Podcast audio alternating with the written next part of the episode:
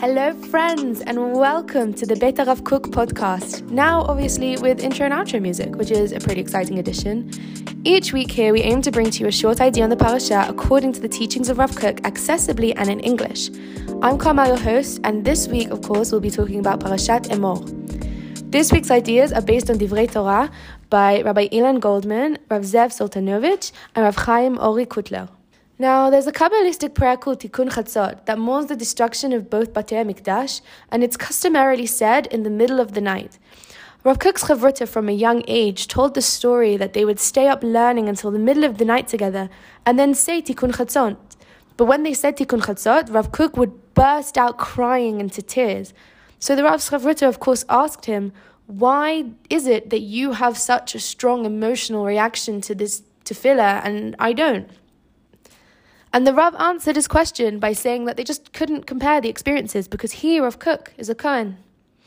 Now, Parashat Emor focuses in large part on the laws of purity with regards to the Kohanim, as well as dealing with the dates in the calendar of different Jewish holidays, but I want to focus this week on the first half of the Parashah, on how the Torah places extra restrictions upon Kohanim in the name of purity, in a sort of extension to last week's Parashah Kedoshim, which introduced dozens of mitzvot concerned with making oneself holy in the eyes of God. In fact, the first thing I want to draw our attention to is a very clear repetition. In last week's Parashah, we are given the famous umbrella command, Kedoshim Tihiyu, holy you will be, following which we are given the plenty of mitzvot through which we are expected to achieve this. And in this week's Parashah, God says to Moshe, similarly, Kedoshim Tihiyu, holy they will be, specifically regarding Aaron's sons and all future Kohanim. So this begs a very clear question. Why the repetition? As Rav Kotler asks, what is the chidush or the innovation in saying it again? Surely the Kohanim are included in all of the original commandments to the Jews in Kedoshim Tihiyu. But still the question remains, why is the definition of a holy life itself different for a Kohen than it is for any other Jew? Why couldn't we maybe be stricter on Kohanim to keep the mitzvot from last week's Parashah? And further, why are these extra restrictions only placed upon those who are born into the institution? This is the second big question I want to delve into today. Why must the role of a Kohen be hereditary or assigned by birth? Why can one not earn their way into working in the Beit Mikdash? Why can't you take on the Isurim, restrictions of the Kohanim, and elevate yourself to that next spiritual level? Because, of course, you can't be a Kohen unless you're actually from a line of Kohanim that have preceded you. So, to recap, our two questions that remain with us and that we're going to be delving into today are why are there so many extra restrictions upon Kohanim in this week's Parashah? And why is this institution one that you have to be born into? Why can't you earn your way in? Now, before we delve into Rav Kook's beautiful idea, that I believe honestly accounts for both of these questions, I think we need to clarify the idea of kedushah, or holiness as it's most commonly translated. I remember a very eye-opening shiur where I learned that the idea of kedushah is one that is based in duty and responsibility. In fact, you'll notice that anything in the Torah that is described as kadosh, or associated with kedushah, always comes with extra rules, restrictions, and duties that are placed upon a person, object, or place. It is these responsibilities that signify and distinguish anything as being kadosh. In fact, the example that really explained this idea to me and sort of opened my eyes in a way is marriage. Under the chuppah, you say, "Hare at mekudeshet li," indeed or behold, you are sanctified to me. You are sort of making the other more holy. Mekudeshet coming from this idea of kedushah. Now that you are elevating yourselves in holiness, think about practically what that means for the two of you. You are placing more rules and restrictions upon yourselves and upon each other. Not, of course, to take away from the romance and all of the other amazing things that come with marriage. But this is one very practical aspect of what it means to be kadosh, or of what kedushah is. As another example, take Israel, or Eretz HaKodesh, the Holy Land as we call it. The land in which, in all honesty, it was fairly complicated to live and eat in last year, given it was a Shemitah year. And you only keep Shemitah in Israel. And there are plenty of other halachot and laws that you are only supposed to keep and only apply when you are in Israel, because it has that assigned label of being Kodesh and associated with Kedushah.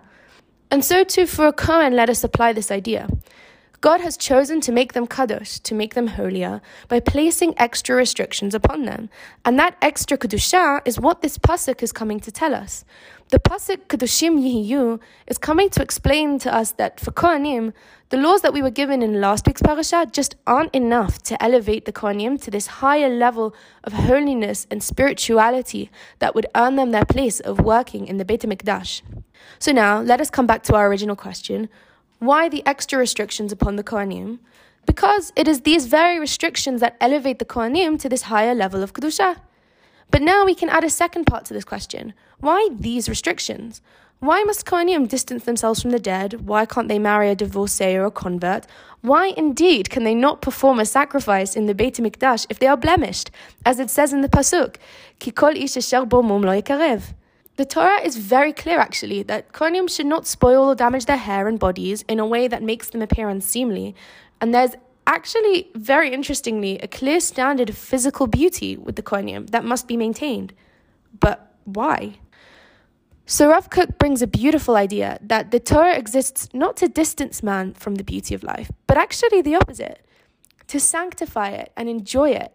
The Kohanim are our dugmot ishiyot, our personal role models and examples, and so are designed with these extra commandments to be full of life's joy and vitality, and full of agility in their enthusiasm for life.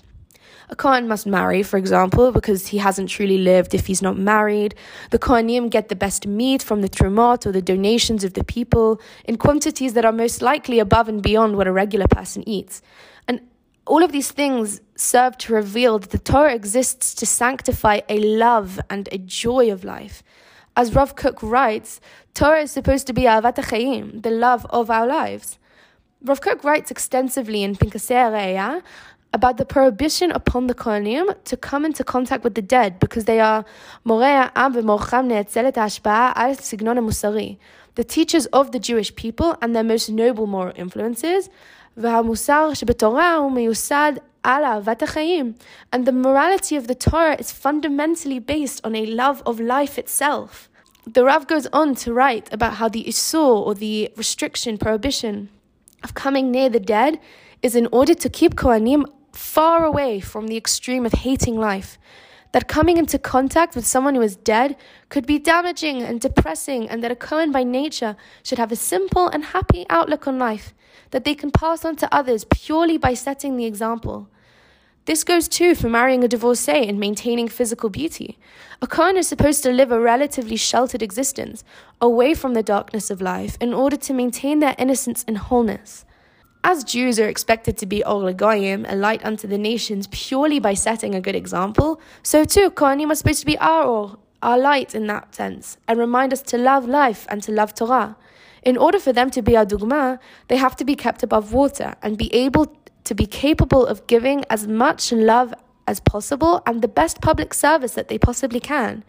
In any other case, how would we expect them to serve in our Beit HaMikdash? How else would we be able to present the best of us directly to God Himself? So now, let us come back and finally address our second question, which I think in light of Rav Kook actually feels a lot more clear. Why is this a hereditary institution? Now, this is a question that I'm sure particularly bothers those who believe the Torah to be based in an almost democratic idea of equality of life, that we are all created b'tzelem Elokim, in the image of God. So even more so, we must ask ourselves, why within the Jewish people do we have an institution designed for spiritual elevation that you have to be born into? Why can't anyone join or earn their way in? Here again, Rav Kook's idea, I believe, fits in beautifully. But to get there, I want to propose an analogy that might seem controversial, but just stick with me here.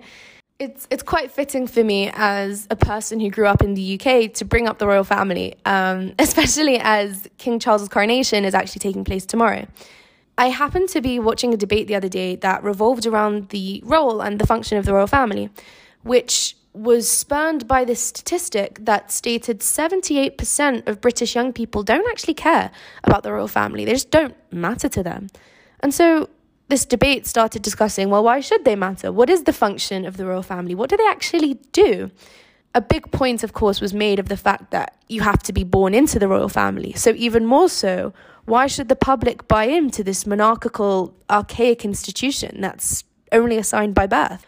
Then a point was made that actually really hit me and made me think of this week's parashah, which was the stability of the royal family combined with the fact that they are essentially glorified public servants. Now, no matter what you think about the royal family, whether you are its biggest advocate or protester, the basic idea of a hereditary institution of public servants is actually quite genius when you think about it. Let me explain what I mean here, and I honestly think that Rav Kook earlier incredibly alluded to this idea. The concept of a group of people who exist, who know nothing except for what it means to be a role model, and who have experienced only an elevated existence, a higher perspective of reality only because they were born into it. The only reality that they've ever known is one that is relatively sheltered and is designed at its core to create positive influences on society. Now, the analogy with the royal family obviously reaches its limit. I'm not going to go into the details of the royal family itself or the institution or anything else, but just fundamentally from the perspective of hereditary responsibility, it's really quite brilliant. So let's come back to our Kohanim and repeat our question. Why is being a Kohen a role that is assigned by birth? The answer, according to Rav Kook, is because Hashem is designing lechetchila, an institution of leaders who from birth know nothing except the joys and the beauty of life, and who are blessed with the duty of spreading this love and this life throughout Am Yisrael. Hashem brilliantly is creating for Am Yisrael as our guides people who represent the highest, happiest, most beautiful order of living. And so that can be all that they know. That is their frame of reference. They are considered the best of us because they have only experienced the best that life has to offer. And there's this idea that this innocence almost needs to be preserved so that they can be our lights, so that that goodness, that wonder, that love of life itself that stems from Torah is all that they know. And so to finish off this week, I'm going to read a short section of Rav Kook from Orot HaTchiyah, from section Daled, where the Rav writes, "The Kohen, the most superior righteous person, full of benevolence and superior wisdom, he truly knows God. And it is upon his superior wisdom and sentiment that the entire nation relies in times where the current of life unites the nation with the best among them." Thank you so much for listening. Shabbat Shalom, and until next time.